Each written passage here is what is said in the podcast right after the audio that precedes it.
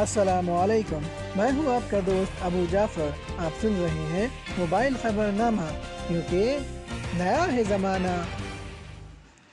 Oman سو ممالک کو free visa جاری کرے گا۔ وزیر خارجہ عمان گیارہ دسمبر، P U N I. Oman وزیر خارجہ سید بدر الباسعیدی کا کہنا ہے کہ ہمارا سو سے زائد ممالک کے شہریوں کے لیے ویزا فری آمد کو تیس دن تک بڑھانے کا منصوبہ ہے۔ غیر ملکی خبر رساں ادارے کی رپورٹ کے مطابق عمانی وزیر خارجہ سید بدر الباسعیدی کا کہنا ہے کہ عمان کا اگلے سال کے اوائل میں نان ایجوکیشن سرٹیفکیٹ نظام کو ختم کرنے کا منصوبہ ہے۔